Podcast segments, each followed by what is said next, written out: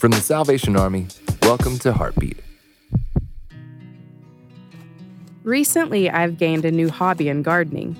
We built a raised bed and planted kale, peppers, tomatoes, and peas from seeds. Through daily watering, cleaning of debris, and a ton of patience, last night we made a salad from vegetables we grew in our own backyard.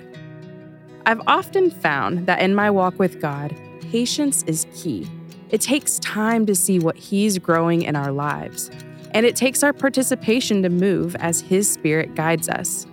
If I planted those seeds in my garden but did nothing else, weeds would have taken over. The plants wouldn't have received the water they needed. So, think like a farmer work and wait. The spiritual fruit grown in your life will be your reward. For more episodes of Heartbeat, visit salvationarmyradio.org.